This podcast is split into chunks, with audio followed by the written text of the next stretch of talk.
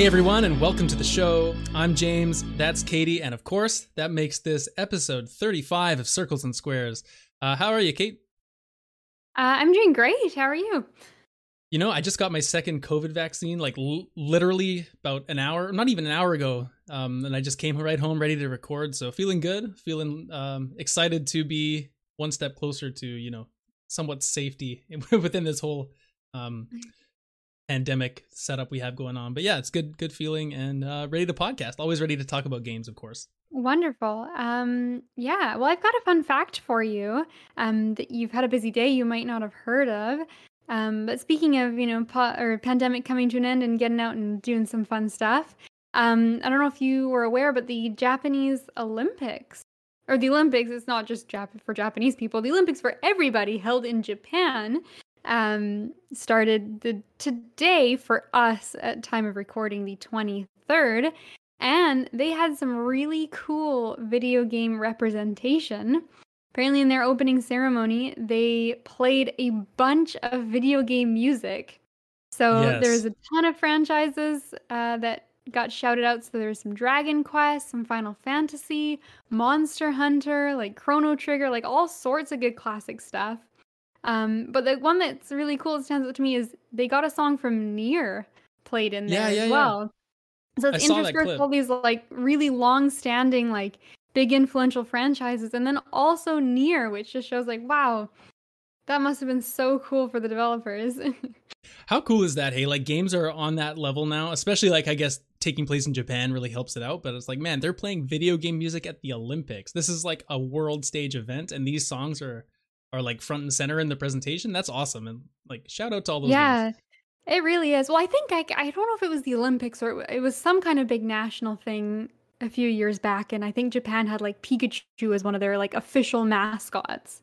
Um, Yes, yeah, I remember. I think it was the World Cup of Soccer or something one year. Or something yeah, like it might have been something like that, which is super cool. But this is just even maybe like to a higher degree. And yeah, it's cool that like you know obviously the video game business is massive, and Japan is you know one of the the leading uh, countries in that from previous and still to current. So it's just it's super cool to see that recognized as such a big important thing coming out of the country, and and that's awesome. I like where where that is headed.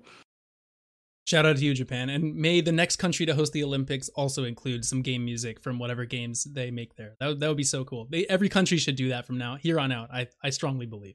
Um, Mhm. Anyway, Kate, we got a busy show, as I always say at the start of all of these shows. So, um, just to give everyone a rundown of what we're talking about today, of course, uh, we are starting off the show with the games that we've been playing over the last couple of weeks, which is actually a couple of PS Plus games. Um, and then we will move into the second part of the show, which is a news roundup. There's a lot of different variety going on there this time, so look forward to that. And then finally, for the third part of the show, we're returning to a classic Circles and Squares favorite, the quiz, which I am very much looking forward to see the hopefully not so maniacal version of a quiz you've created for me uh, to partake in this afternoon. So look forward to that to close out the show. Um, but Kate, let's start off with what we've been playing this this uh, couple weeks, which of course is our we both played two games from PS Plus uh, for this month, and we'll start off by talking about WWE 2K Battlegrounds because you know what, when a game like this comes to PS Plus, you have to have that obligatory night where you just kind of go in, you make some ridiculous characters, you just mess around with it for an evening. And you know we should have in hindsight we should have had a couple whiskeys or something with it. We didn't end up doing that. But we did have a pretty fun time playing this. And i'm a little bit surprised overall with how much i enjoyed this being i think neither of us are really huge like wrestling fans or you know we don't have a lot of experience with those type of games. But i i mean i had a really good time for the couple hours we decided to sit down and play this. Yeah, it was a it was a ton of fun, and like you said, it's definitely one of those ones you just you go in with no expectations and just try to have a funny time, and you laugh at all the stupid moves, and you make the most like the dumbest, most ridiculous characters. Like your guy had on like flame leggings and like jorts over top. yeah yeah oh my god the creative characters is just that i mean that's definitely the part that i that sticks out for me the most from playing this is just making the most ridiculous looking wrestlers and i forget we had some funny names too like your guy's name in, in particular was just That's right. Yeah, you you were like some big, beefy, like like massive train of a guy in jorts named Jimmy Slim. yeah, and my right. my character was like as in as much flyer, camo right? as he could probably yeah it was a high flyer he was in as much camo as he could as he could be in he had like the most ridiculous like I don't know. He looked like he was going like on a swamp safari with the hat and the glasses he was wearing. the sports sunglasses. Was, sports sunglasses, and his name was Brendan Midnight. I mean, I don't know if this. Like, oh, uh, just the stupidest thing. He came out and was doing like backflips, like leading up to the ring. Like it's just so dumb and so much fun. This is uh yeah, it's an interesting game. You know, there was there was a lot more depth to it in terms of like modes and like skill trees for some of the characters that you could unlock by by going through the game and I we didn't test out the single player unfortunately because I would be kind of interested to see like not that I would go through and play it but just in terms of like a curiosity of what type of campaign there would be for this. I assume you like go through build your career up if you're wrestler like increase your stats stuff like that but it's got a pretty robust amount of of like multiplayer options. Like we we sat and played for probably about like yeah like two hours, and we didn't even play the same mode more than once. I don't think.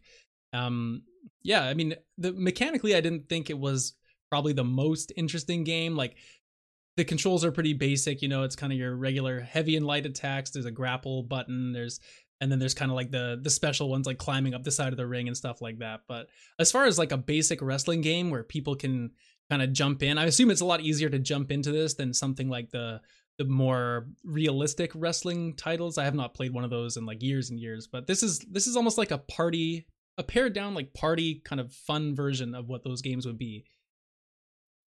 Yeah, I, I think that's like a good way to describe it. And also like it ran better. I don't know how much all of the wrestling games are janky as hell, but they definitely have that reputation of like both the fighters just start levitating for no reason and like exit the ring up through the ceiling and like you know like people are like disappearing into the walls and it's just an absolute mess. But this game like ran quite decently, so on one hand that's like oh you know like maybe it would have been more fun if some stupider stuff happened, but on the same time it's like you know what that's that's probably should be a positive thing about the game um, so there's that to say as well. And yeah, I agree. I don't think there's like tons of depth in terms of something that I would really want to get into. And I think it's the kind of game where like unless you're a wrestling fan, you're not really gonna go through and get invested in the game.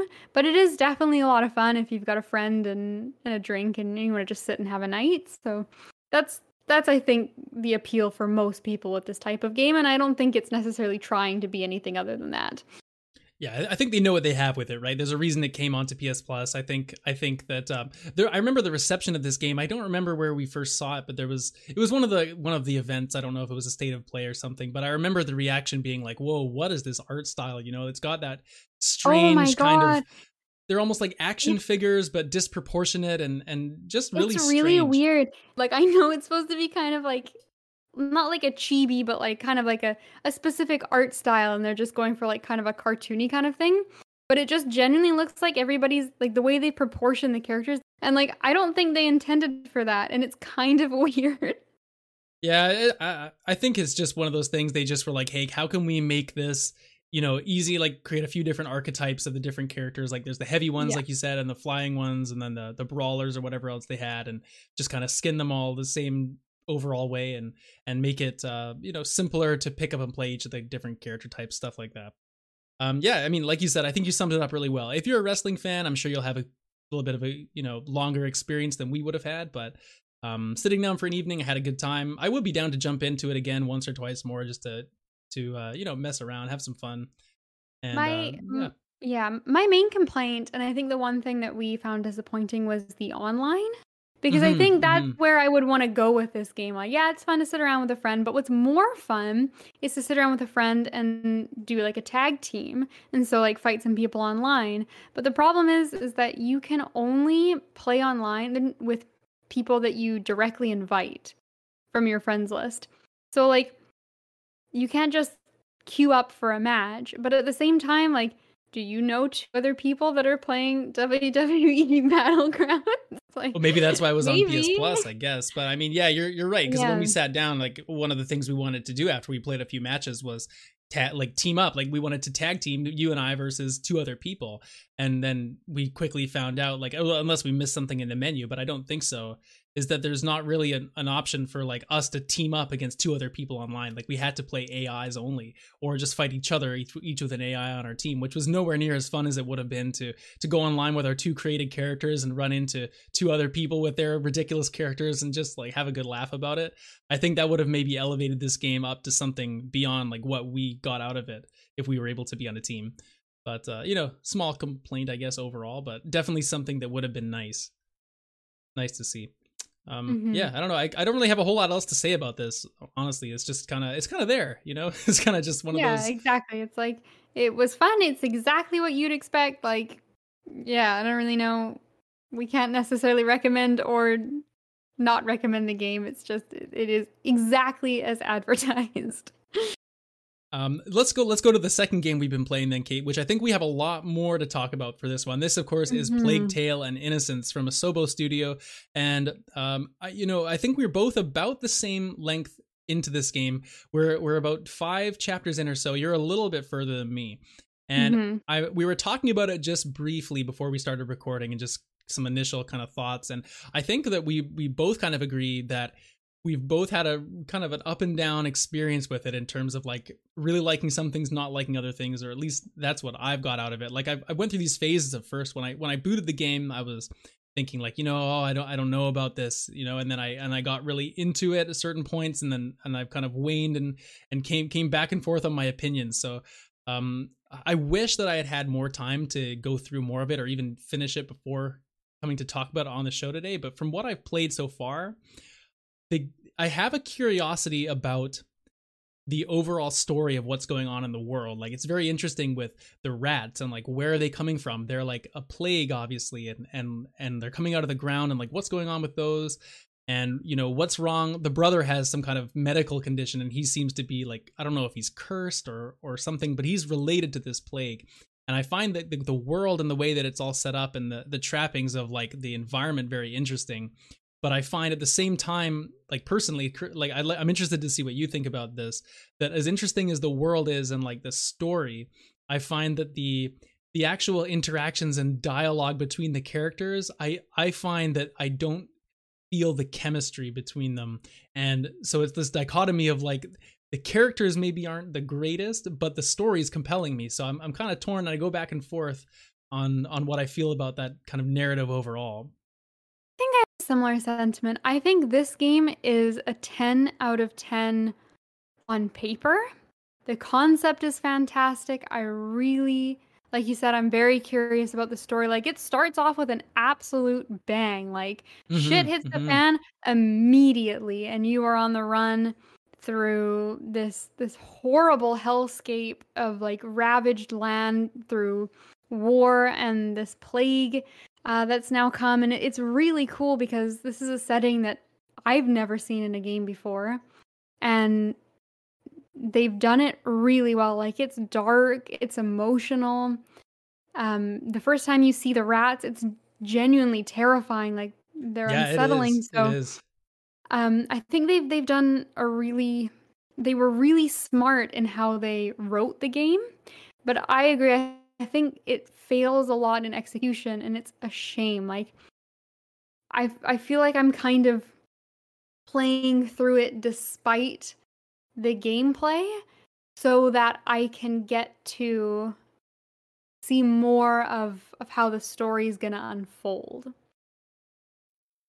And I it's interesting you say the the interaction between the characters because I think that, that it's a good example of how I feel about it on paper. I love their relationship. So you're the daughter of I don't know if he's a baron or like what kind of status he exactly has, but he's a he's a relatively influential noble and you're the daughter and you know the, the chaos and shit that happens at the start basically puts you on the run and you're with your younger brother Hugo and Hugo is sickly um, and he's kind of spent all of his life.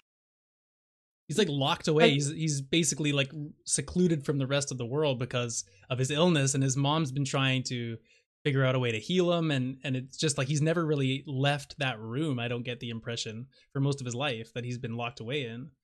Yeah, exactly. And with that, the the mother's been basically like with him night and day, taking care of him. And so from the sister's perspective, she feels very neglected by her family that basically spent all of their time and attention with Hugo. And she's also never really had a chance to interact with him or get to know her brother. So all of a sudden, she's thrust into this position where she's now responsible for him and has to save him and is also going through a horrible emotional experience herself um, with the loss of her family and her home. So it's a really neat relationship, I think, that has a lot of potential because, you know, on the one hand, she's starting to build a relationship with him and she's got to keep him safe and take care of him. But at the same time, she's harboring this kind of like, you know, it's it's unfair, it's not his fault, but she's harboring this resentment towards him because he is unintentionally the cause of a lot of the personal issues she's had. So it's a great idea and there's times where like you really see like the innocence of Hugo as a child. Like he sees frogs for the first time and he's like amazed by that and he like kind of wants to explore and run off and he doesn't really understand the seriousness of the situation. Um and so you have that contrasted with her like trying to be pragmatic and make sure that they don't die. And so I literally think, like, making life and death situations and, and like Yeah. every juncture of their journey, right? And she's yeah, she's she's like thrust into this caretaker role when Mhm. she I, I don't even think she knows her brother that well at all. Yeah, exactly. Like he's almost a stranger to her at the start of the game. So I think it's amazing and there there's definitely moments where the dialogue really highlights that relationship and it hits really well. Um, but the game does this thing where it is constantly having the two talk to each other. So for every time it, it hits fantastically and really like develops their relationship organically as you're playing, there's also a lot of dialogue that just kind of feels like it was thrown in and didn't really like hit the spot that well.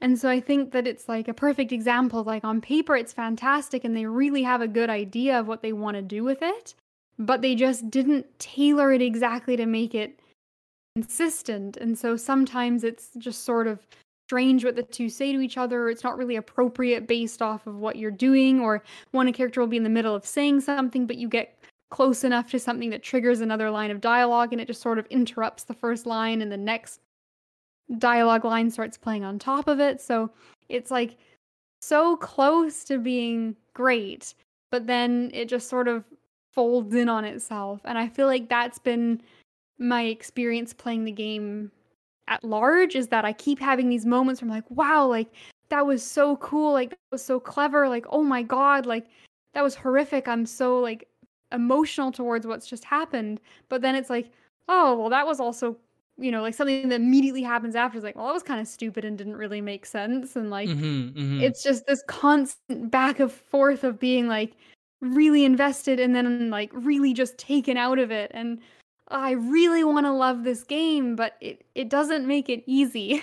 Yeah, I think you summed it up just perfectly. Like, I feel like a lot of the interpersonal moments, I can see exactly what they're going for, right? Like, there's that moment when Hugo runs off, where they're in kind of an orchard, and he he runs down the mm-hmm. side of some bushes, and there's this moment where he runs off, and he's clearly just being a kid, and and they just escaped a tense scene. They were getting chased by some dudes or something, and so he has that relief, and he goes and runs off, and of course um your character she's she's like oh my god hugo come back like and she's she's got this exasperated worry and and then he comes back and it ends up being like oh he was just playing a joke. But the way that it works i just i just feel like they didn't have the chemistry or i i feel like she's doing a good job of playing the word character but then he comes back and just the way that they interact i feel like there's so many examples of like games like ghost of tsushima where they the characters just feel like they have that presence where they go together and they have that that um you you can buy that they actually have this emotional attachment whereas i'm feeling this game a lot of the time the dialogue just comes across as like i can see you're trying to make it make this brother come across as innocent but he just comes across as kind of whiny. And then in return the sister comes back and she just seems like she's being like overly like bitchy towards him or something you know? And like I, I don't think that there's been quite the time spent with these characters to develop that relationship and they're kind of going through these moments that that would hit in terms of like their emotional connection and their developing relationship but it's like the timing just doesn't feel right or the performance just doesn't feel right or something about it's just not to the same standard as some other examples we've had in other games. And for that reason like that's what i was saying at the beginning like i feel like the writing really contrasts with the overall story which is very compelling like the setting's really interesting. We haven't talked yet about kind of the mechanics of the game and how there's basically two different kind of things going on. You're either um, the rats, of course, is the big example that everyone knows, and these are the the swarming plague rats, and they they avoid fire, so you're trying to stay in the light, and the, so that's kind of fifty percent of what you're doing, and the other fifty percent is your, I guess the the Inquisition has come to France. I think it's in France, right? And mm-hmm. um, they're, the English Inquisition has come in and they're they're looking for Hugo for from what we've seen so far in the story and so you're kind of stealthing around behind these knights and figuring out how to take them out and distract them by by hitting different things and making noises throwing pots you know uh, classic kind of stealth stuff sneaking through tall grass to get behind guys.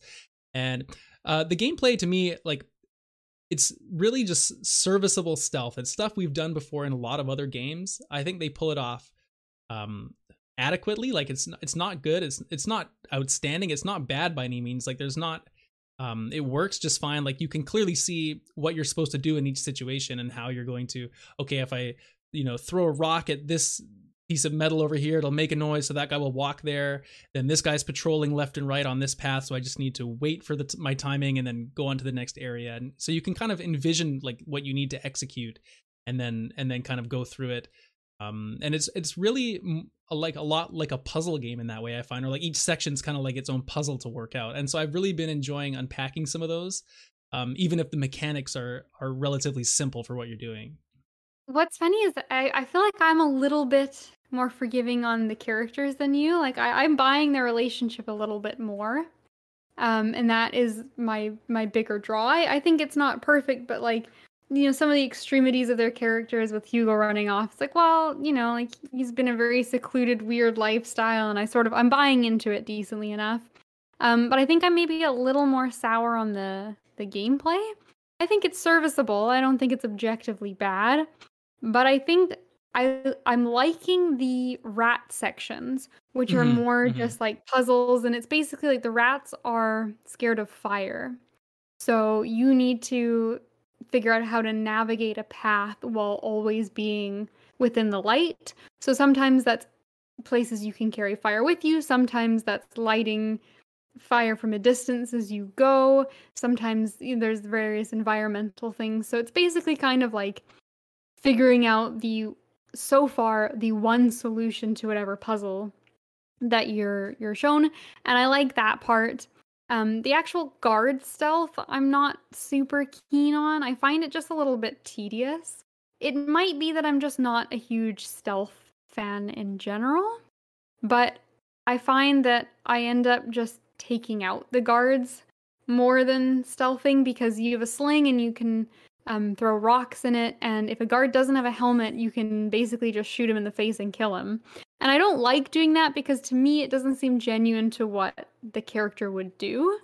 So I kind of feel I feel guilty and also like it kind of takes me out of it a little bit to do that, but I find if I get caught during stealth, I don't want to have to do it again because you know, it's it's kind of time consuming especially if you have to wait for a patrol to go by and then sneak past and then you get caught a little bit later and then you restart, you got to wait and sneak by again and it just sort Hear of the same dialogue again.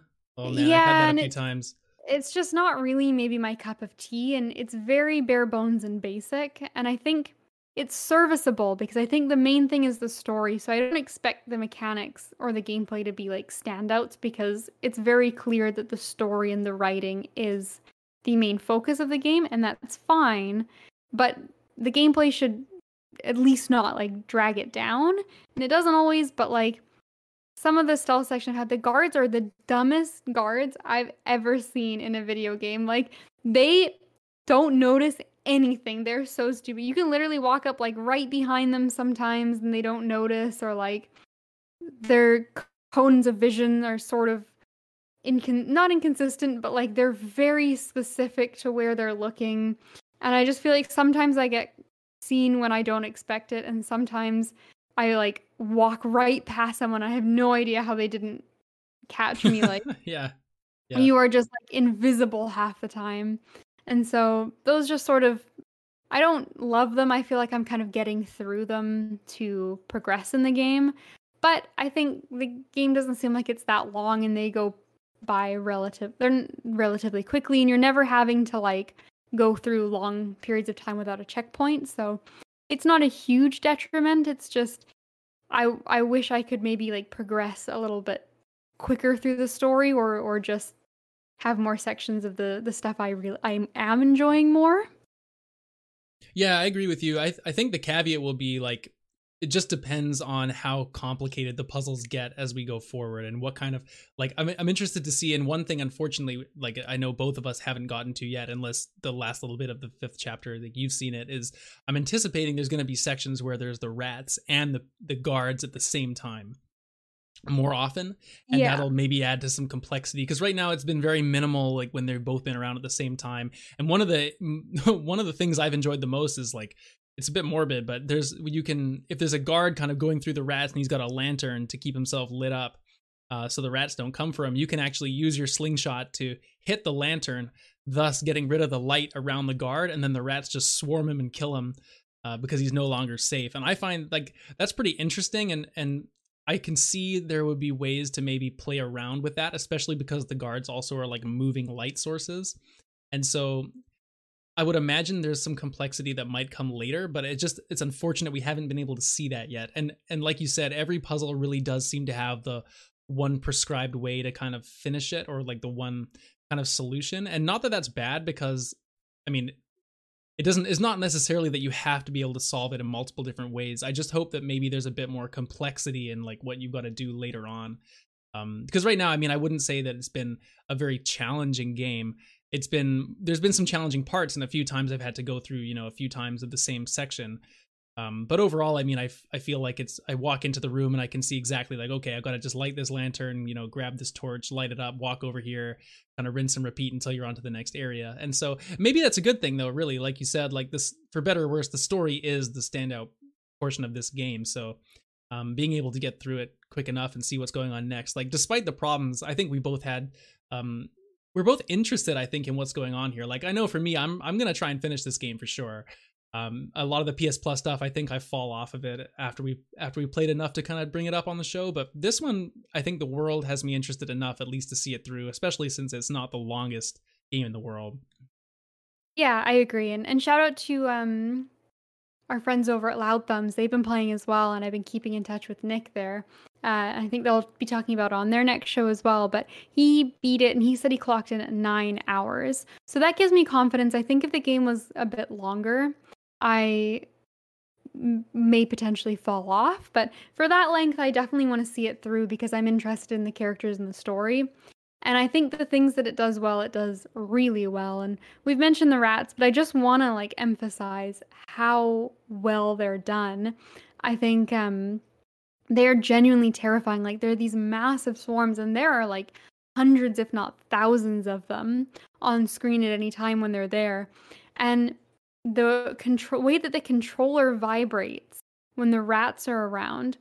Um, and I don't know if this is just the PS5 update, but it, it feels it's so cool. Like it does a little like tap tap tap tap tap, like as as if it's each little footstep all over the controller.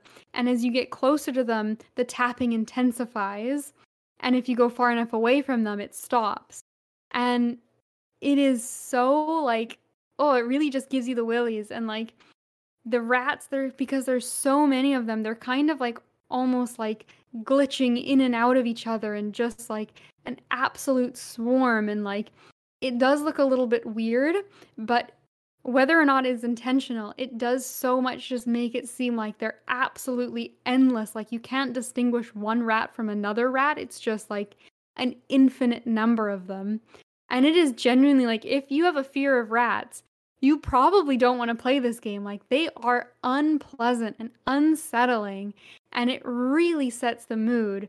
So that's why I just I feel like it's such a shame that they have those moments with the rats and you know they got another moment where you come across a battlefield and there's like hundreds of corpses and it's it's done in such a dramatic way that it's like oh shit like you it's know really they're witnessing gruesome. some some really gruesome and horrible things and it's like such a grounded and it's not shying away from these things. But then you get like so you see that and then 2 minutes later you've got like the dumbest fucking guard in the world that's like standing there and like picking his nose while you sneak by him and I just I wish that, you know, maybe some of the other things would have complemented the tone and how serious the game is.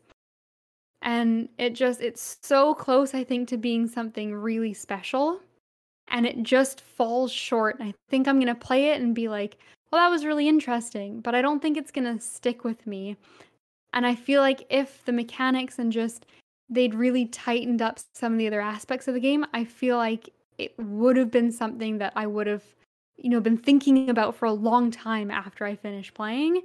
And while I'm still excited to finish, and I think I will, I just it, it's it feels like it's just unfortunate is how I feel playing this game. Like I feel almost just a little bit sad like it's so close to being really special.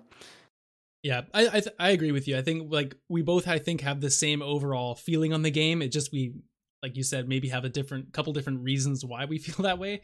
Um, I, I I agree. Like the shout out with the rats, the the rats are definitely the outstanding part of this game, and they're very unique. I don't think there's ever been something quite like that in a in a game before. So whenever you see a really unique kind of um, I don't know if it's a mechanic, but it's like a unique aspect of a game like this. I think it deserves the praise. And the other thing I, I just want to praise this game for before we kind of wrap it up is I think it's it, it's pretty beautiful in terms of the environments. Like the characters are you know pretty standard looking and, and whatnot, but the the outdoor environments specifically I think are actually quite beautiful um specifically the lighting like the way sometimes the light mm-hmm. kind of comes through the trees and and even fire in this game I, the fire is like a big mechanical aspect like you like we've talked about you need it to avoid the rats but i think the developers really knew that hey you know the, the fire is going to be very important so they did a good job of the, the fire looks great and like it, it adds to the whole lighting aspect and I, I i think that overall it's uh those are definitely some standouts graphically as well. I don't know if it's ray tracing on the on the PS5. I'm assuming it does have some ray tracing going on. So uh yeah, it looks good. It looks good. I um yeah, I, I think this game is like you said, close to being um I mean masterpiece is a strong word, but it's it's close to being a lot better than I think our impressions of it um, are. If they ever mm-hmm. did like a sequel to it or or you know an adjacent game coming from Asobo Studio that's kind of like taking what this game was but but skinning it into something else, I would definitely be down to try it out again because they've got something really close here, for sure. But uh, yeah, I, th- I think um, I think that's gonna do the games we've been playing today. Unless you had any final thoughts. I think we'll follow up on this one. I think if both of us finish it, or even if at least one of us finish it, like I, I have a curiosity, and I, I think this won't be the last you hear of it, and so you know we'll see if we'll see if our opinions change for the better or, the, or worse but um i i think i'm gonna try to finish it for next episode and see how that goes me too. Let's do it. We'll we'll follow up next episode. But for now we will take a short break and be back in just a few seconds for the news. So please don't go anywhere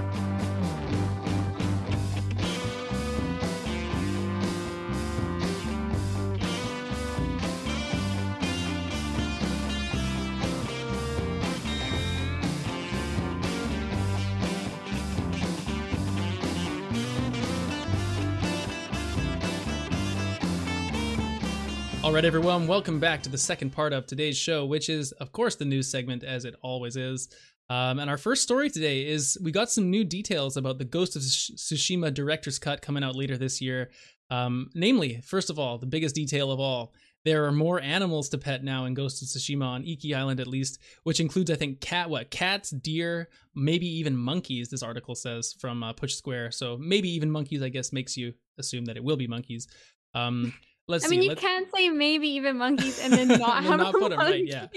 I th- That's horrible. I know. like, but, oh, uh, sorry, it was actually a squirrel. My our bad. Like, no.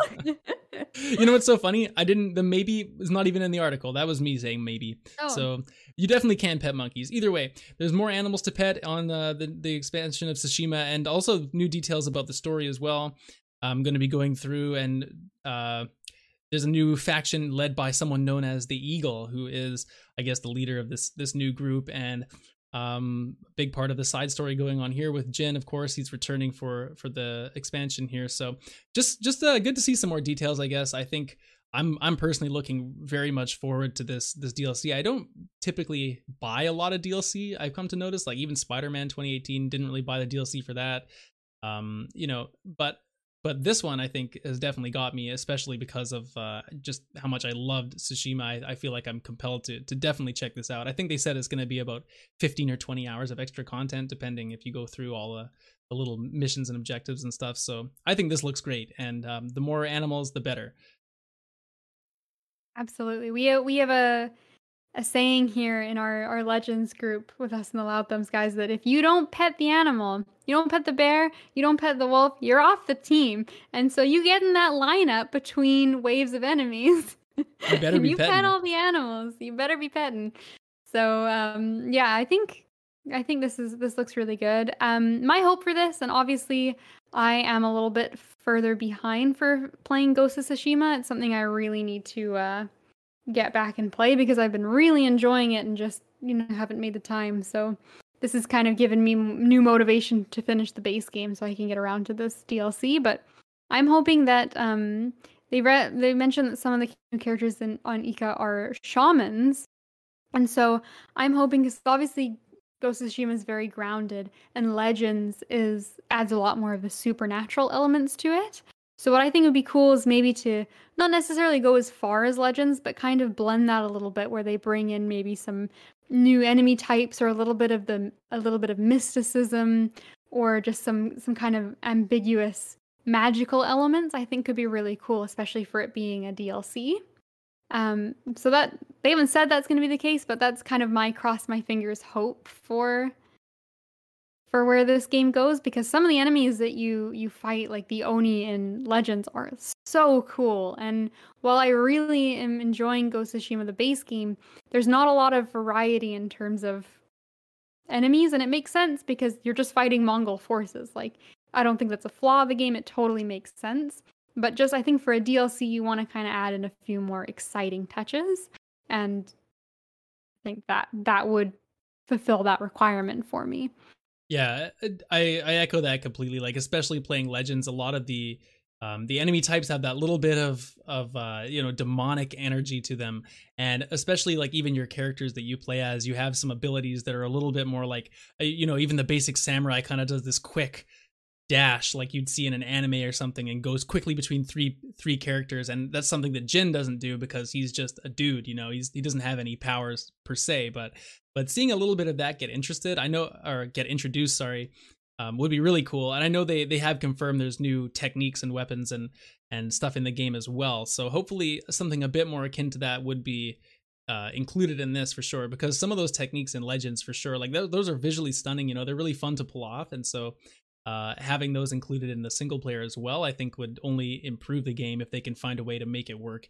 narratively. Because of course, it is more, definitely more grounded on the in the base game than than Legends, like you said. But um, either way, I couldn't be more excited for this for this DLC. I don't think it's going to be definitely one that I pick up with the upgrade. Um, but let's move along to our second story, Kate, which is of course the intro. The uh, it's not a PlayStation story, but it's definitely some big gaming news we'd like to cover. Um, in fact, both of these last stories we have here are, both under that category. So the first one is Valve is releasing a handheld gaming computer known as the Steam Deck. I'm sure everyone's heard about it by now. It's not like it's uh, brand new breaking news, but we we definitely should give our opinions on this. Um, where Switch, the Switch Pro never did get released, uh, at least not yet. So instead, we have the, the Steam Deck coming out.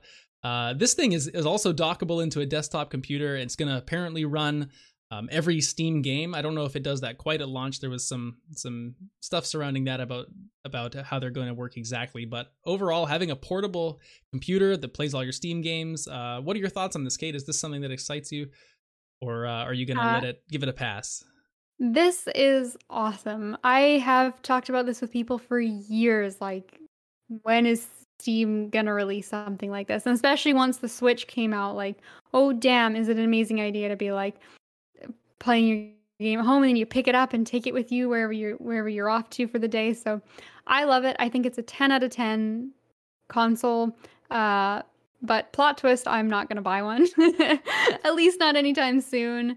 Um, based off of how much I've used my Switch recently, I have not been doing very much handheld gaming. And so I just don't see it being a worthwhile purchase for me with my current schedule and just how things have gone for me recently. Um, I could see myself picking one up in the future if I have more of a need for handheld gaming, but like I have a really expensive computer that I play everything on right now and I just so it doesn't fulfill that like missing out on Steam library for me and I'm not really handheld gaming so there's just there's no need for it but I am 100% on board. I love that this exists. Yeah, I'm in the same boat. I, I don't think this is necessarily for me either. Um, I might have actually been more interested if I hadn't just bought the uh, Series X that I mentioned last episode. that definitely maybe took my gaming budget for the year away. But I mean, I really like handheld gaming. I like my Switch. I, I probably play my Switch handheld more than I do uh, on the TV. Not that I play a whole lot of my Switch recently either. But uh, I mean, something like this is really cool, even for people that take advantage of just the Steam sales. You know, like the va- the library you can get on Steam and those games you can get for like ridiculous discounts, and then being able to play them all handheld would be a really cool thing. Um, I mean, I, I think it's supposed to run the games pretty well. Also, like considering it's a handheld, obviously it's not going to be as powerful as your desktop or you know a lot of people's kind of setups but the fact that it's going to run these games you know reasonably well i think they there was a demo that ign did that showed it playing control and everything and it looked like relatively stable and and like crisp on the on the screen too like that small screen really helps it look a lot more hd even if it's not as powerful so i think it looks like a good piece of hardware. I think i mean the button layout's really weird. I don't know if you want to get into that a little bit. Like those buttons on the top, they seem like they're so high up. Like I can't I couldn't really envision yeah. holding this thing and being comfortable. Apparently they say it's going to be comfy, but we've heard like that Steam controller that came out, they they said the same thing and people I don't think really like that thing too much. So maybe the jury's out a little bit on like the design of it, but it looks yeah, it just looks a little weird kind of on the, the button placement for me. It it is very high up. Like that is a good point. I hadn't really like paid too too much attention to it. Is more of a like, oh, it's coming out. That's awesome, and I didn't really like look at it in that much detail. But as you mention it now and taking another look, like yeah, it's it is strange. It is very very strange. Um, but yeah, overall, I think it's great. I think I think I might need to to do some hand exercises to pick one up, but um yeah I, I think that's a good point you mentioned too like the idea of it like being your access to Steam for people who don't necessarily have like much of a PC setup. I think that's great. Like it's a it's a really good like easy entry into being able to pick up like all of the Steam sales and like that's kind of where I do the majority of my gaming. I love my PlayStation, but like I I do more Steam gaming more so than anything else. It's just so cost effective. Like the the library is so massive. Like a lot of friends who play PC, so it's good for co-op and like for me that's a non-factor, but yeah, if if you don't want to spend tons of money or you're intimidated by the idea of building a PC, like this is a really nice like more convenient option. Well, especially since it's dockable too, right? Like you could easily slide this mm-hmm. in the mm-hmm. dock, have a monitor on your desk, and it would just be like playing your Steam games on a PC, like a, a usual PC as well, which is which is really cool.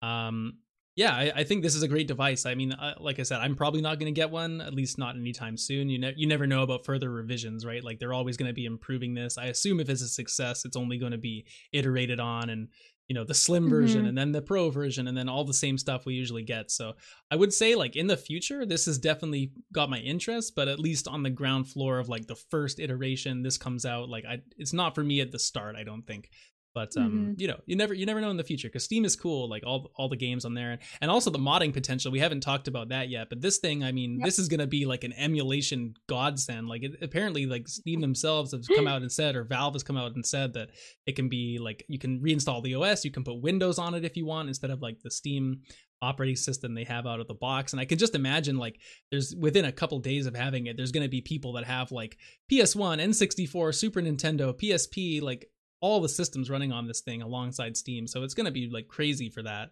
um, with how open ended it seems to be, uh, which I think well, is really cool also. Ab- absolutely. Nintendo better be Nintendo's shaking in their boots right now. Everyone's been calling, we got NES, we got SNES, sure, but where's that N64 emulator on the on the Switch store we've been calling for? Like it's going to be on the Steam Deck. yeah, one way or another, right? yeah. We will see. We will see. Um, let's move to our last news story for the day, though, Kate, which is, of course, um, EA Play happened yesterday. And we have a bunch of announcements from that. I, I guess you have a list open if you want to run through it quick, and we'll uh, talk about our opinions. Yeah, so it was a fun presentation. They went over six different games. Um, so maybe I'll list them quickly and then we can go over the ones that stood out a bit to us. Um, so the first they showed off was Codemasters Grid Legends, um, which is a new driving game coming out with some really interesting tech involved. Um, the second one is the new season and new character for Apex Legends, and they're calling this one Emergence, which I know you'll be very excited for. Um, number three, we got Lost in Random, which I think is a game we've seen before at a presentation. It looked familiar, but it's kind of gone off the radar for a bit. So this is kind of a a, a quirky action slash strategy indie game. Um, then they showed off some new stuff for Knockout City. Um, finally, we got to see a little more of Battlefield 20, uh, 2042, and that seemed to be the end of the show, but oh, wait, just one more thing. And what I'm by far the most excited about is we are getting a Dead Space remake. And my notes beside it just say hype with about seven Y's in it.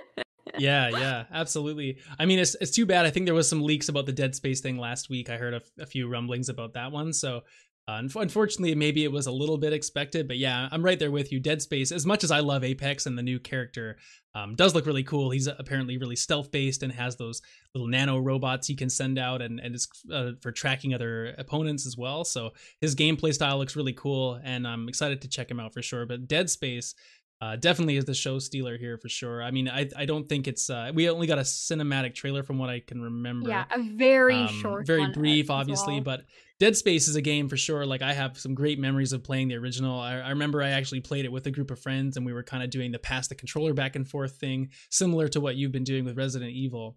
And uh, mm-hmm. it, it was just a great game to play through, like that tense atmosphere. But you have the friends on the couch, you know, you're kind of getting through it together.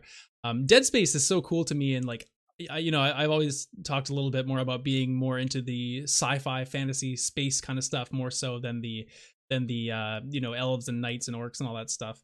And Dead Space is really cool because it's horror, and, and I love the mechanic in Dead Space of the gun, how you have to sever all the enemies' uh, different limbs off by changing the gun from being like vertical to horizontal, and the way that you can use different uh, ammos and different guns to cut the enemies up and, and limit their movement. It, it's just a really cool system. It's really tense, and I and hopefully this remake uh, does justice to the to the original because it's a beloved game, and and uh, definitely I'll be interested to check this one out for sure. Yeah, I am super excited. I'm on the other side of the camp where I haven't actually played the original Dead Space. Um, I I've gotten a lot more into horror games recently, and I like playing them socially. I don't like playing them on my own, so that's why I, I had skipped over this game at the time. Um, coincidentally, I've been talking with someone about playing this because it's a game that neither of us have played. And so we kind of have got it on the list and we've just been busy playing other things and haven't gotten around to it. Um, but I'm really pleased that we haven't because now we can wait for this this remake. So I'm super excited. Um, it will definitely be a I don't know if like a day one purchase, but I will definitely be picking it up in the near future, um, whenever it comes out. So yeah, whenever that's, that's, the key. The key yeah. caveat to that one is whenever it comes out, because whenever I don't think there's out. any type of release schedule for that at this point. So, but it's great to know they're working on it. That's for sure. That's yeah, for sure. exactly. Um, is there anything else that stands stands out? Um, the Lost in Random game is is I feel like it has potential. Um, it's kind of got some action and some like card mechanics and it's sort of set in this weird almost like Tim Burton kind of setting where you're you're going with this dice cube. And I feel like the the trailer actually looked pretty cute and charming but and and maybe this is unfair but the name Lost in Random kind of puts me off because I feel like it has potential to be like a cute charming kind of indie experience but it also is that other like side of the coin where I just I worry that it might just be like too very like internet humor like oh this is so random. Bet you didn't expect like zombies. Haha they're coming out of mm, nowhere yeah, and like how oh random. How derp, quirky. like lol. Like how quirky. Yeah exactly. And yeah. like that, that style of humor just doesn't land for me all the time. And so you know, maybe it's just an unfortunate name and I'm I'm getting the wrong expectation based off of that, but I feel like oh, I don't know, it's sort of teetering on the line of whether or not I feel like I should be interested in this mm. or not. Mm-hmm, mm-hmm. Uh, I mean, I I think it looks interesting. I think the the thing about it for me is it's just will I have time to play something like this because I mean, it comes out September 10th, with which isn't terribly far away, and I'm still playing. I mean, I've got a, a ton of stuff to play now in Game Pass. Um, I still got to get back to Mass Effect 2 and 3. 12 Minutes is coming out, another great indie. Death's Door just got released today, which is like apparently in the Game of the Year good. conversation now. And I oh, just feel like something so like good. this, something like this. I mean, it doesn't look bad, but I, I just don't know if I'd get around to playing it. Yeah. Um, this yeah. This is maybe the game once in two years when the Steam Deck is out. This is the kind of game that goes on Steam sale really cheap. You pick it up and you know, it's totally worth the money. right. Yeah. Yeah. Yeah. The, the other one I wanted to shout out too, and it's a bit of a surprise for me, is um, I'm actually a little bit more interested in this new Battlefield game than than I anticipated myself being.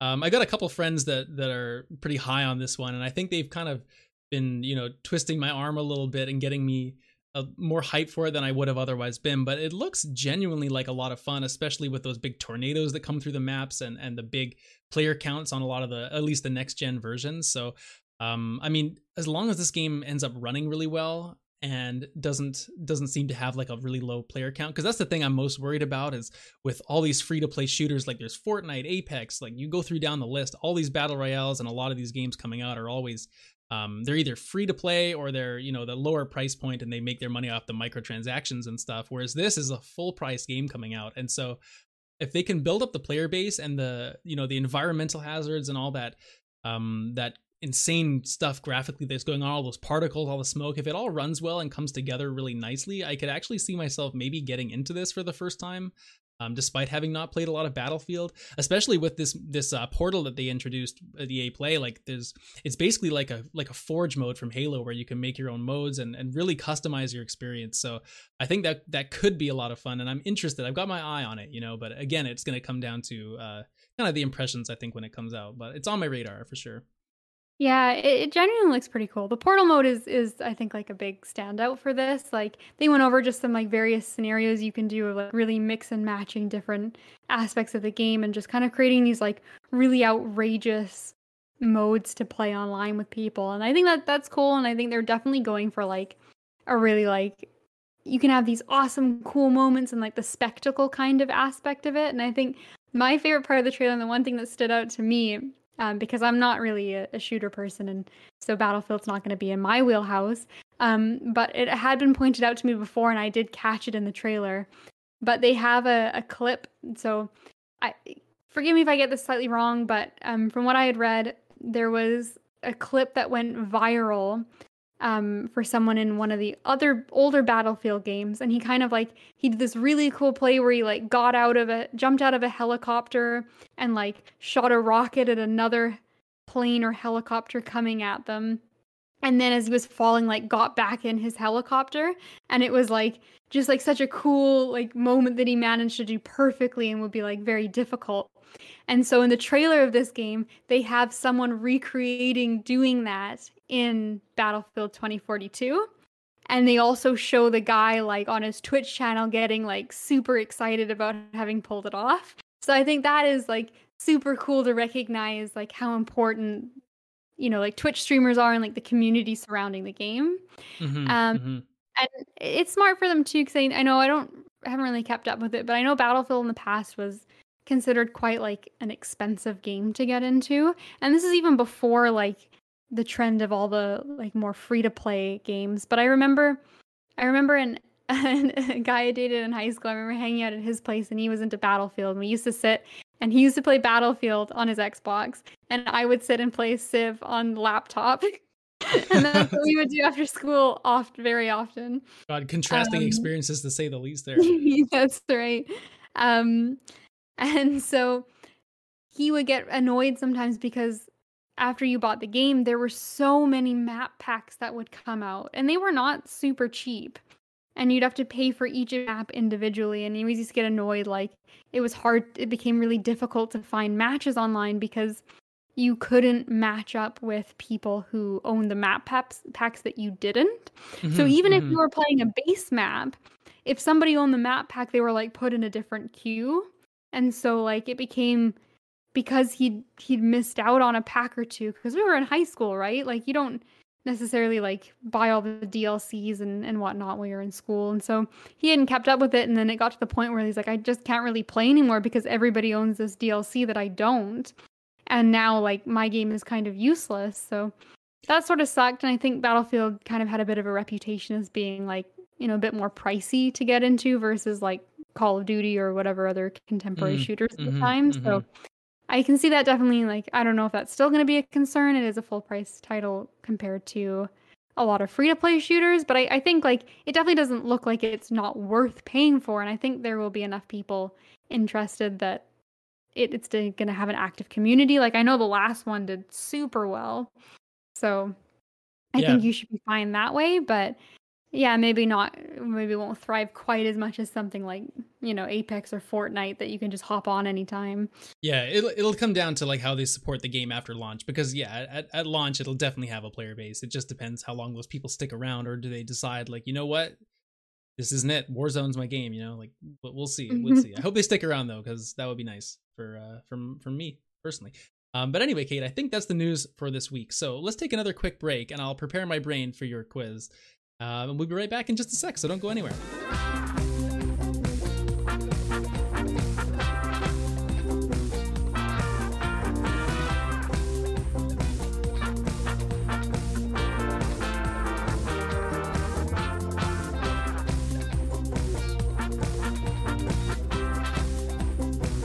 All right, everybody, welcome back to the third and final segment of today's show, which, of course, like I mentioned at the top, we're bringing back a Circles and Squares favorite segment, which is, of course, a quiz. So, uh, with that being said, Kate, I will turn it over to you as the quiz master for today's episode. Uh, wish me luck, everybody. Hope I get a perfect score here. well, very good luck. Um, the odds are in your favor. It is tailored uh, specifically for you because if you remember recently this year, we had a really big anniversary, and that was for the Persona series. It they turned 25 this year, so in their honor, uh, and in the honor of one of your favorite games, I've made you a three-part section Persona quiz. Oh, God, now I'm on the spot. I better do good. well, don't worry, it's got my fun twist on it. So, the first section is going to be some classic school questions. Now, these are not from any of the games. I've made some to emulate what it is like to be a Persona student. This so, is- let's see if you can genius. raise. so, let's see if you can raise your knowledge stat. There are three questions here. And without further ado, we'll get started. So, the mystical highlands of Scotland and the euphonous blaring of bagpipes have sparked an extraordinary imagination in the Scottish people. But which of the following is their national animal? Is it Mm. A, the Loch Ness Monster, B, a unicorn, C, a dragon, or D, a griffin? Oh boy. Oh boy. Interesting. Okay. Um, well, I don't think it's the Loch Ness monster. I think that's a little ridiculous. Uh, but then we got unicorn, griffin, and dragon on there. Now, I Mhm. think you're saying Scotland, right? Scotland, correct. Now, I don't know if I'm right on this. I think the dragon is a the Welsh. It's on like the Welsh flag or something, right? The, there's a dragon. So would that be the same? I will same? neither confirm nor deny Mm. that for you. Yeah. I remember. I remember our grandfather used to have a well a flag with a dragon on the back of the car there. So I've never seen it did. before, but that's probably not even relevant to this. You know? I, my gut is saying dragon. It ain't gonna be unicorn, and I think the griffin's just a little bit out there. So so let's lock in the dragon as my pick for this. Final answer? hmm Well, unfortunately, your knowledge stat has has uh, stayed consistent. It was the unicorn. That is the, the national animal song. I have no idea what the context is behind that, but it is amazing. That's really cool. Shout wow, I would never have thought. Shout out to Scotland. Yes. Um, okay, well, that's fine. There's more questions to go. Uh, it's in the next day at school, you know, because you get one a day. So just pretend it's tomorrow.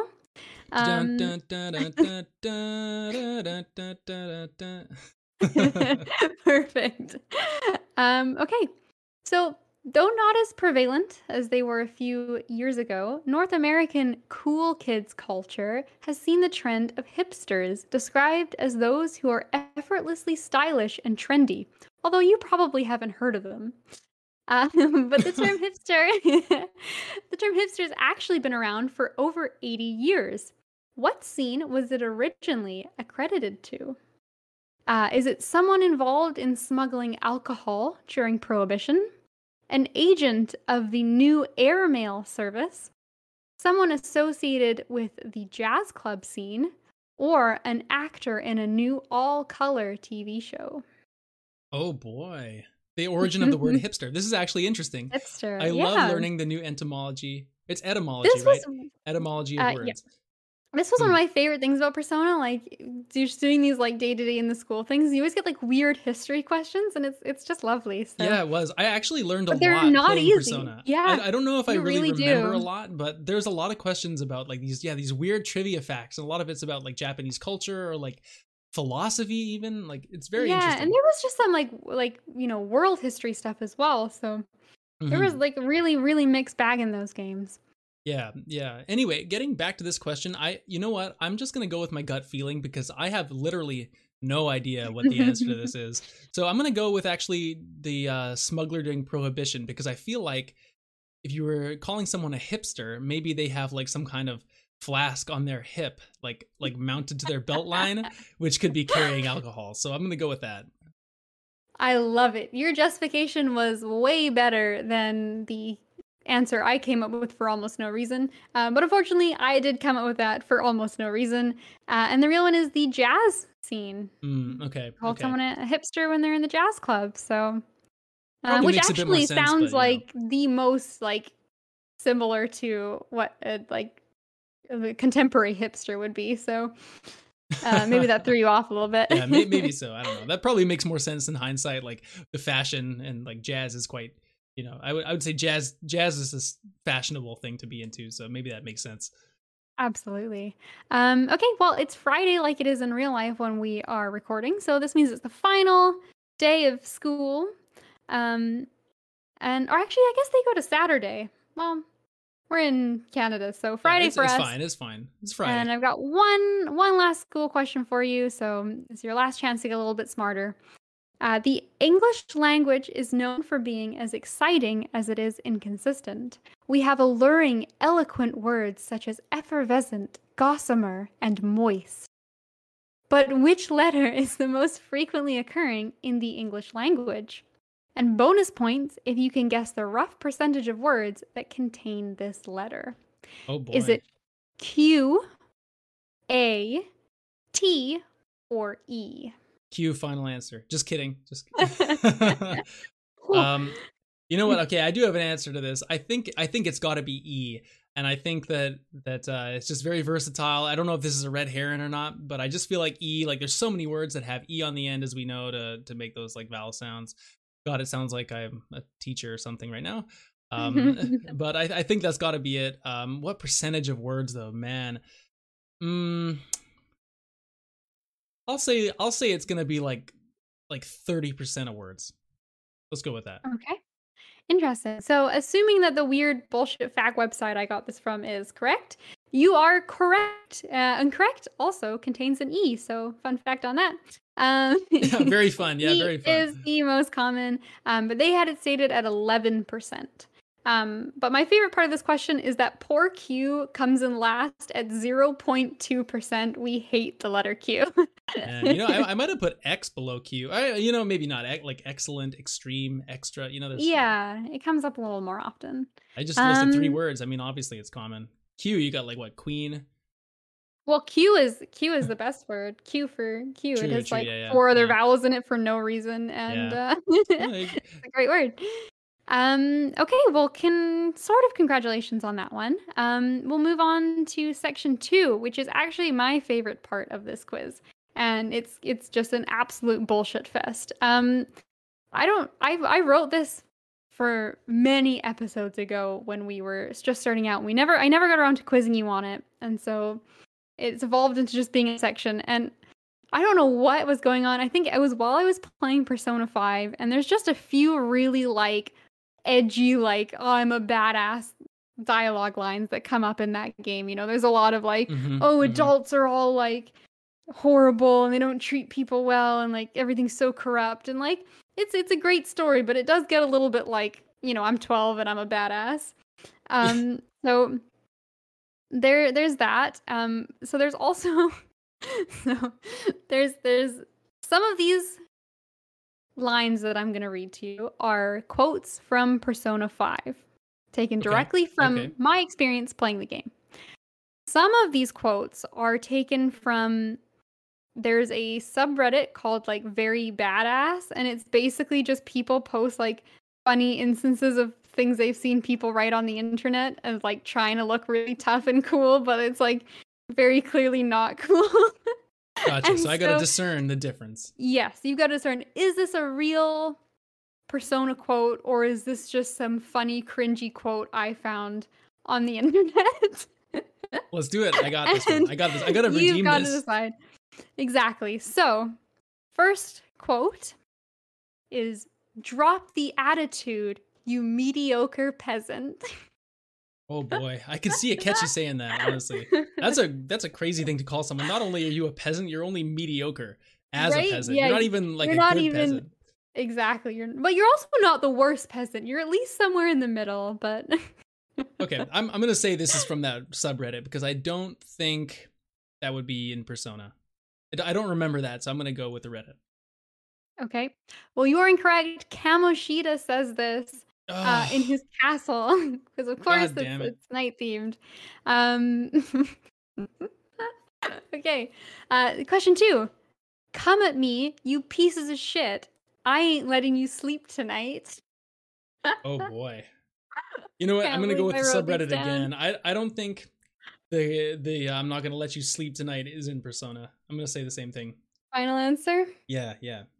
All right. Well, that's our friend Kamoshida again. He was a gold Oh mine god. of quotes and really inspired me to write down these lines. My God, man, it's it's almost like the game the game is so long. I forgot all of Kamoshida's voice lines by the time I get to the end. Yeah, well, he's Damn. he's pretty early, but genuinely, like Kamoshida could have said any of these lines. He is an game. Oh, absolute, he's a total asshole. he's an absolute trash fire. So, um, question three: Is this him again, or is this the internet? I swear, if it's uh, Kamoshida again, I'm gonna be like, "What the hell is this integrity of this quiz?"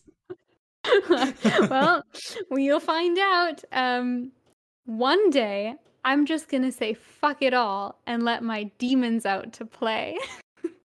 Oh, this God. is this is my actual favorite quote from That might be the most edge lord thing I've ever heard right. be said This loud. is so edge lord. You know what's funny is I'm gonna have to update this game when that like I'm here to kill chaos like Square game comes Yes, out. yeah, yeah, yeah. Final Fantasy. Um, I can't remember what it's called. I know Yeah. the game though.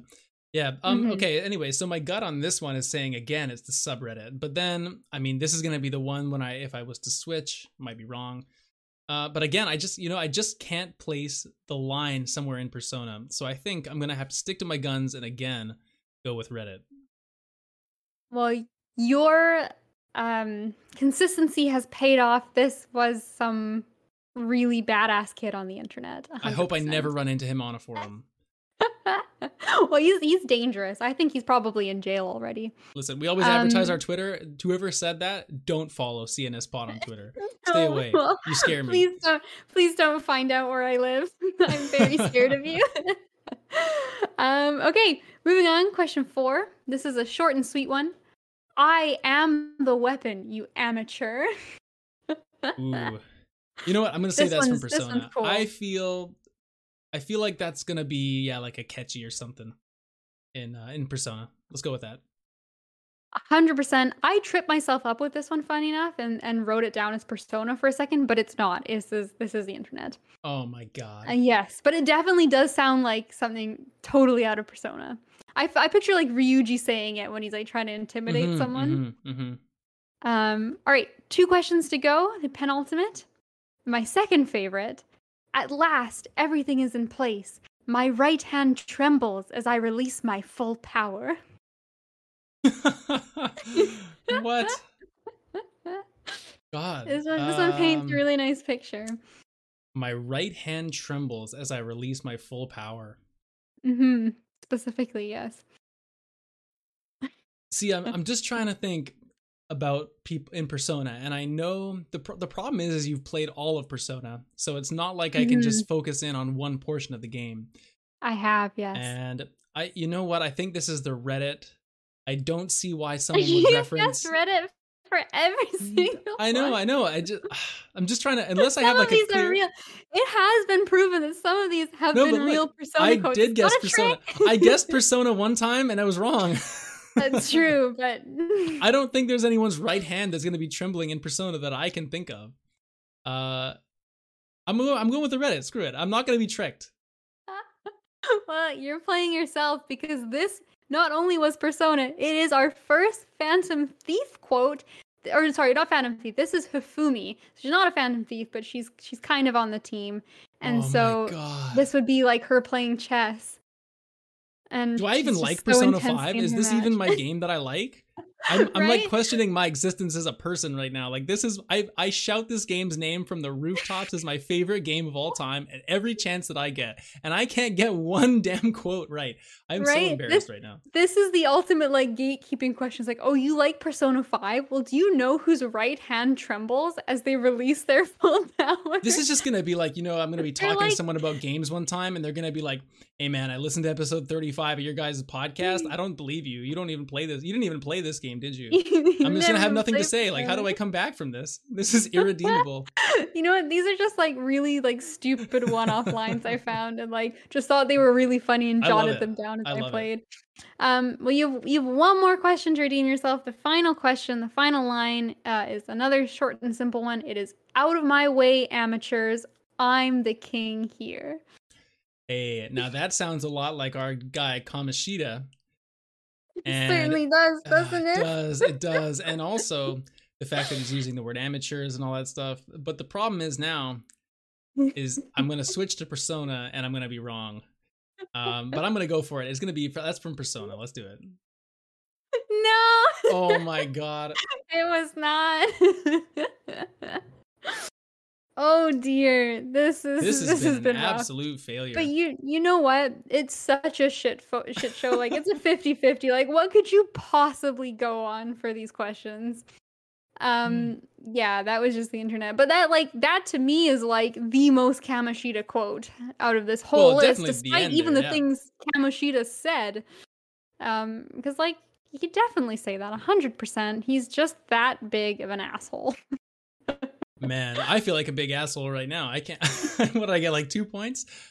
That's No, okay. We're not counting. Yes, you did get two, but we're not you know, counting. what I was gonna say is is this the worst performance that either of us have ever had on a quiz on on the show? Because we've done like we we've probably done like what six or seven different quizzes now along you know throughout the time we've been doing this. So I I think this is definitely in the running as like worst Well, overall points percentage. You know what? To be fair, I did not make this an easy quiz. The first half had nothing to do with actual persona knowledge, and the second half was like flip a coin. And you just you didn't you weren't lucky today. Well, we've got one more section of the quiz, and you will be pleased to know that you cannot do a poor job of this one.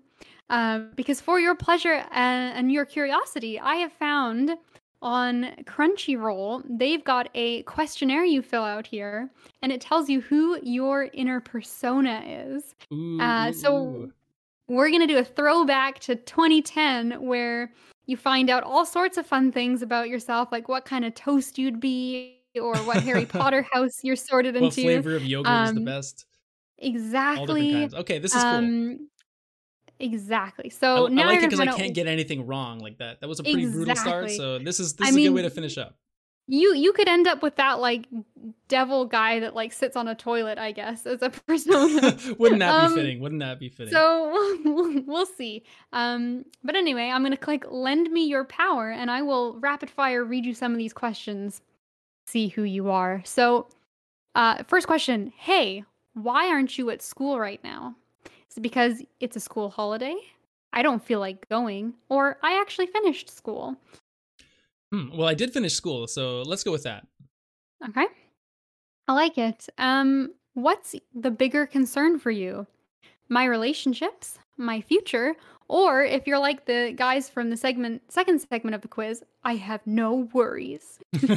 oh God, wouldn't that be nice though? Um, you know, I'll, I'll go with relationships. I think that's important. All right, deal. Um, all right. Oh, it's time for dinner.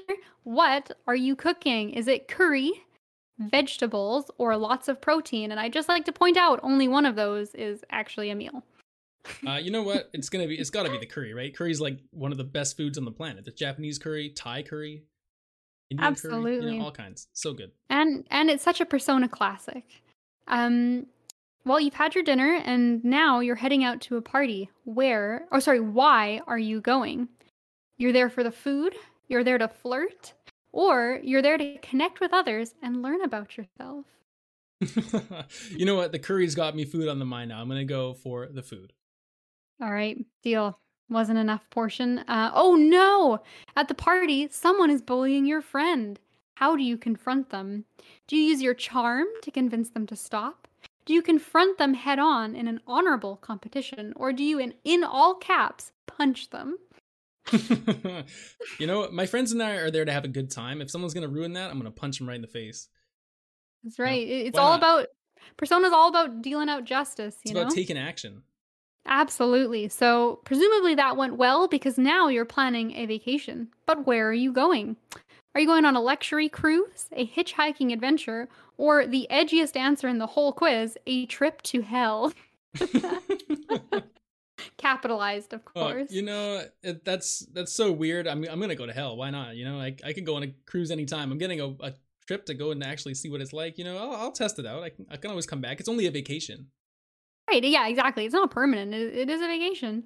Um. Well, presumably you do come back from that, or maybe you meet someone there. But this next question wants to know if you want to get married someday. I do, I don't, or continue with your streak of edginess. That's impossible for me.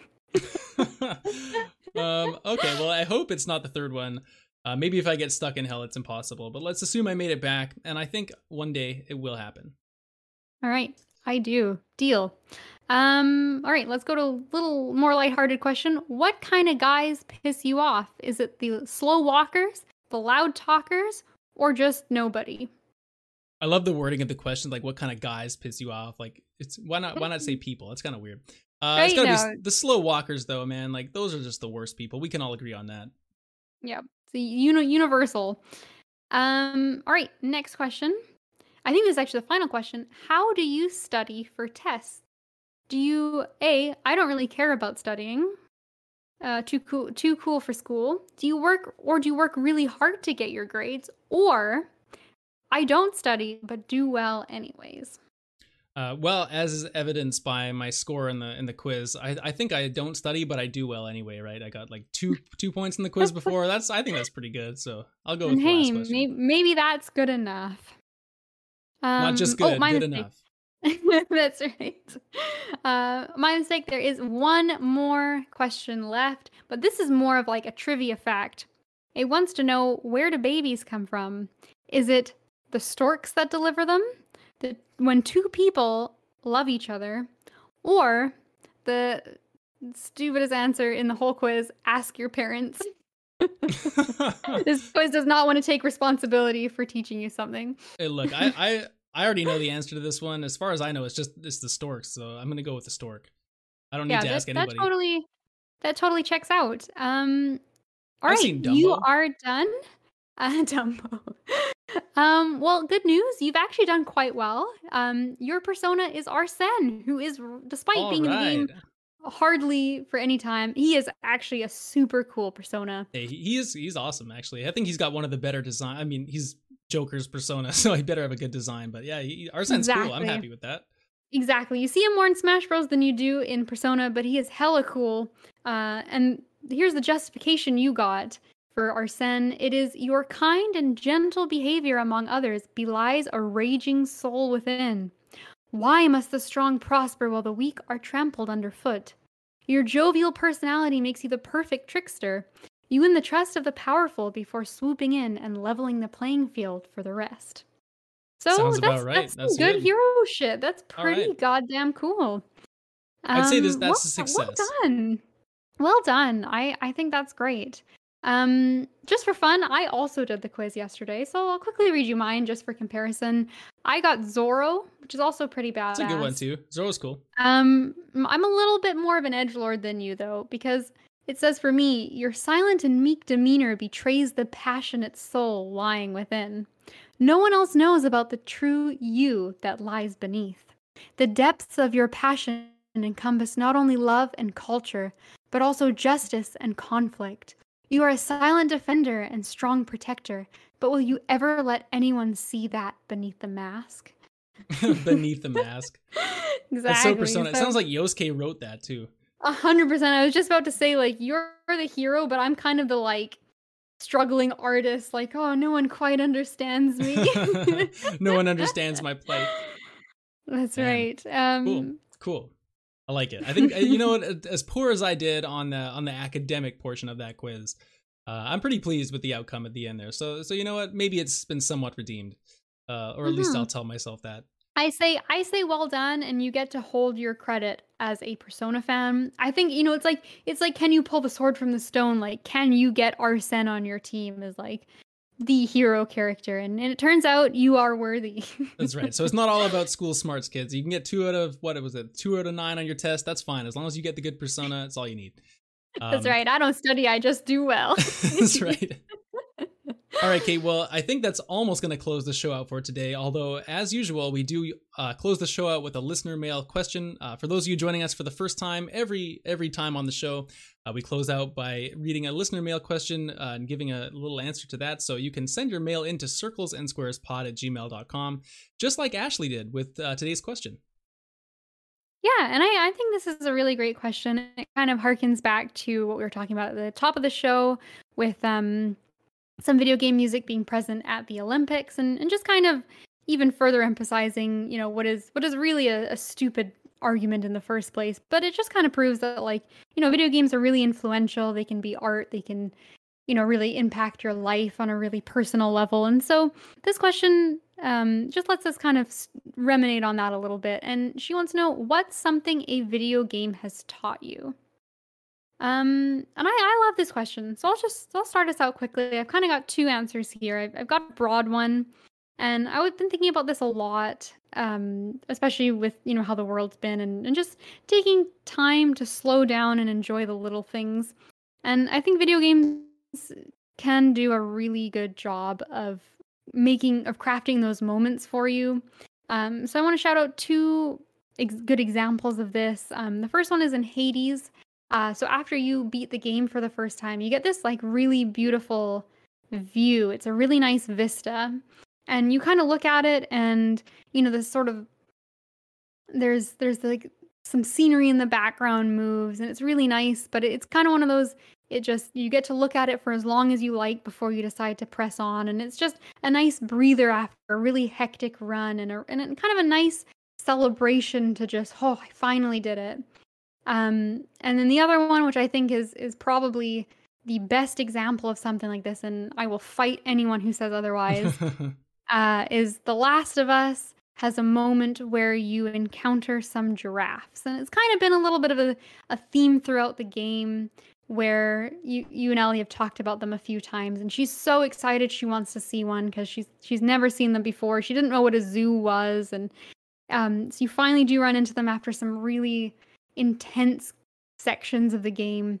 Mm-hmm. And you kind of like lean up against this fence and Ellie's rushed over to see them and as Joel you kind of walk over and and you lean on the fence with her and you're just watching these giraffes together and they're just breathing and, and taking in just a moment of, of absolute beauty uh, in a in a world that's that's really devoid of that and, and oppressive and it's tough to find some some light in that world Mm-hmm. And what's really cool about that sequence to me is that it's not a scripted sequence, it's not part of a cutscene. You have to walk over yourself to engage with it. And then you stay there for infinite time until you decide as the player to control Joel away. You step in and you say, okay, that's as much time as we can allot for this breather. We've got to press on. And I think integrating the player into one of those moments is is so cool. It's such a subtle thing that the game does so well and like The Last of Us was an amazing journey, start to end, but that moment with the giraffes is genuinely the thing that stands out the most to me about that game. Like, it just hit me on such an emotional level. And I think it's nice. Games are hectic and exciting and often fast paced, but it's good to just slow down, just meditate a little bit, enjoy the little things. And you can find that a lot in games. You know, um, yeah, that giraffe scene is beautiful. I I think that's such a yeah. great example of of what you're talking about and like because it is up to you you're not you're not being shown something and then swooped along to the next event like you you seriously could just stand there and admire it and I, yeah that's that's a great answer i think mm-hmm. very uh, very absolutely i've i've got chi- i genuinely have chills thinking about it like it's just it's just such a beautiful experience um and i have one more i guess a little more concrete answer is is, is kind of you know something a video game has taught me that was the first thing i thought of um and that is playing the Banner Saga series. I've I've recommended a lot on the show, and really should do more in the future because I think it's it's really criminally underrated. But it is one of those games where you make a lot of decisions, a lot of choices, and they have lasting um, consequences. consequences. And that's not in a shallow way where it's like, oh, you get a few different bits of dialogue. No, like people will die. Different people will join your party or not join um, something you decided in the first game will carry on all the way through to the final game in the trilogy. Like everyone's playthrough is very vastly different. And when I first started playing this game, I was very stressed about making some of these choices because I didn't want to lose someone. I was so concerned I would miss out on something if I chose a wrong choice. Um, but what's really nice about that game is the decisions are not like this is the good choice, this is the evil choice, and this is the like I don't want to commit to anything choice. Like they're all there's all some validity in each answer and each one's kind of like well, you're in a really tough situation and there's a few different ways to go about it and like you're really just genuinely picking what you think is the best way forward and, and you don't know what's going to happen and so i had a character die off a decision i made one time and i had that moment i was like oh shit like i could just go reload that save but it really taught me i was like you know what creating that stress is is totally missing the point of a game like this. The point is to get immersed and when something happens that I don't necessarily anticipate or if it's not a positive outcome, that adds to my experience of the game because it's a genuine thing that would happen in this world. Like not everything's going to go right and it really enriched the game for me when sometimes there would be negative consequences and it really made the world feel more alive and it made me relate to the characters more because they weren't just going through the best possible outcomes mm-hmm. if i you know looked up a guide or if i had you know like save scummed gotten, it or something yeah. Yeah save scummed it and I, I really think that i would have gotten so much of like so much of the value i got out of those games would have been diminished if i had you know like let myself kind of you know pick and choose and based off of like an optimal playthrough. And I had so much better of a time just going with the flow and and really like role playing it and getting immersed. So I always kind of look back at that game as, as something that has helped me kind of throw away or discard that the stress that comes along with some of the more involved games where you're making story decisions. And now when I play games, I'm totally just on board for the ride and to see what ends up happening. And I gotta thank Banner Saga for getting me over that hill. Shout out to Banner Saga, man. That's another like one of your classic favorites. It's mm-hmm. no surprise that it shows up with something like this. So Absolutely. That's good. That's good. Check it out. Everyone check it out. It's so good. okay. Well, for for my answer, I kind of took it in two very different ways. And I definitely I mean, you've you've really put a lot of thought into this it seems like you have a very elaborate answer. Um for me, I I mean, I think video games just on like a scientific level I I love like if you want to talk about what they're teaching us, like if you think about literally, um, like educationally, I, or like mm-hmm. motor skill wise, I think the video there's a lot of research and whatnot that people who play a lot of video games like they it might help your reaction time stuff like that. So I just wanted to shout that out. Like that's really cool. Like in terms of like dexterity, reaction time, like uh, problem solving if you play a lot of puzzle games or something. So I think I think that's really cool, like in and of itself. Not not that I want to go go on about it, but just the fact that it can like actually improve some of your physical traits and like obviously you can you can get out of shape if you play a lot of games too like there's not all only benefits but there is some uh, some cool stuff that it can can yeah. improve that way that, that's a um, good point too and even even the mental side of it too like that is like yeah like puzzle games like they really can like you know make you more creative or good at problem solving like mm-hmm. that that's a really yeah. good point yeah. to bring up so for sure it's definitely like that came to my mind when thinking about this but honestly like my my real answer and this is kind of along the same lines as your your point from the last of us and hades and whatnot it's just like i think overall like it's not even what a certain game has taught me but it's like it's just to be yourself man and be and like games have taught me really to just follow your passion in your life and do what makes you happy like I we're we're like in our i mean maybe this hurts your feelings a little bit because it was just your birthday but like we're in our late 20s now you know?